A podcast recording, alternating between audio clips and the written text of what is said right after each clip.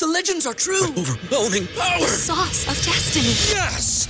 The most legendary sauce has arrived as McDonald's transforms into the anime world of WcDonald's. The greatest flavors unite in all new savory chili McDonald's sauce to make your 10-piece Wick Nuggets, fries, and Sprite ultra powerful. Unlock manga comics with every meal and sit down for a new anime short every week only at WcDonald's. Ba-da-ba-ba-ba, go! At participating in McDonald's for a limited time while supplies last. MSW Media.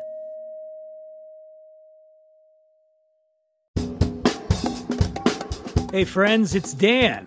I'm on vacation this week, but I didn't want to leave you high and dry, so here's a little three minute bartender for you. Enjoy. We're all busy, and that's why sometimes you want a good drink and you want it fast. So strap in and hold on tight, friends. This is the three minute bartender. Today we're talking about the Vesper, a cocktail that's perfect for all you undercover agents out there. The Vesper was created by writer Ian Fleming, who found a truly epic way to implant it in the cocktail canon. Put it in the mouth of his most famous creation. Bond. James Bond.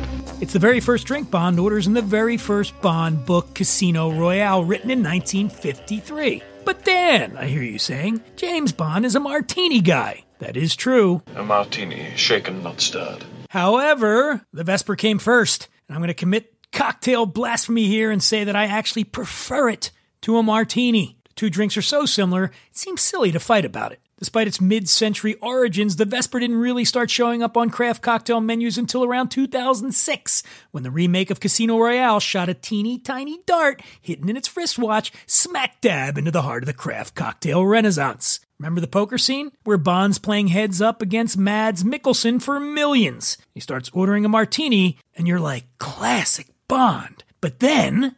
Dry martini. Oui, monsieur. Wait.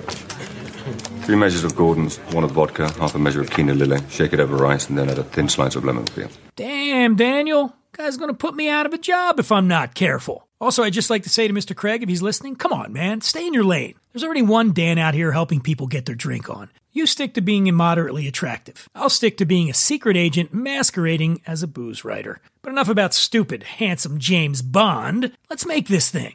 Here's what you need gin, vodka, Lillet, bitters, and a lemon. That's right. As you just learned from my immoderately handsome co host, the Vesper is not a gin drink, and it's not a vodka drink. It's a gin and vodka drink. Take that, purists. Like a martini, the Vesper is very booze forward, so pick a relatively mild gin. If you want to be truly authentic, make it Gordon's. When it comes to vodka, Bond was probably drinking Stoli 100. I'm a Smirnoff guy myself. One thing there's no substitute for in this drink, though, is the Lillet. It's a French aperitif that's kind of like a fruitier version of dry vermouth. The observant among you will remember that in the clip we heard, Danny Handsome asks for Quina Lillet. That's a nod to the way Bond orders it in the original Casino Royale book. However, Lillet has changed their formula a few times over the years, and they stopped making the Quina version back in the 80s. What you'll find in your liquor store is Lillet Blanc, which is awesome too, but probably not quite as bitter as Quina Lillet would have been, which is why we're messing with the original recipe and adding bitters.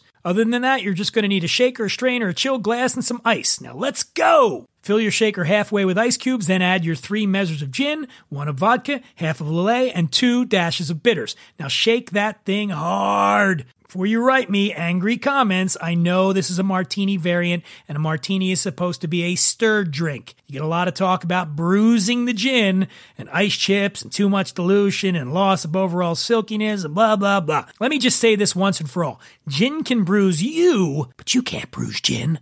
Believe me, I've tried. As far as ice chips go, think of them as the adult version of sprinkles on an ice cream cone. Also, did I mention that James frickin' Bond orders them this way? So stop thinking so hard and shake it like a heathen. Then strain that thing into a chilled cocktail glass. Now garnish it with the biggest hunk of lemon peel you can carve. Ah, perfection. Finally, I'll leave you with a joke. Where do James Bond actors go when they die? Double O heaven. Be sure to check us out at the Imbiber at WD underscore podcast. Enjoy that Vesper, people. And if anyone asks where you heard about it, tell them. Do you expect me to talk? No, Mr. Bond, I expect you to die.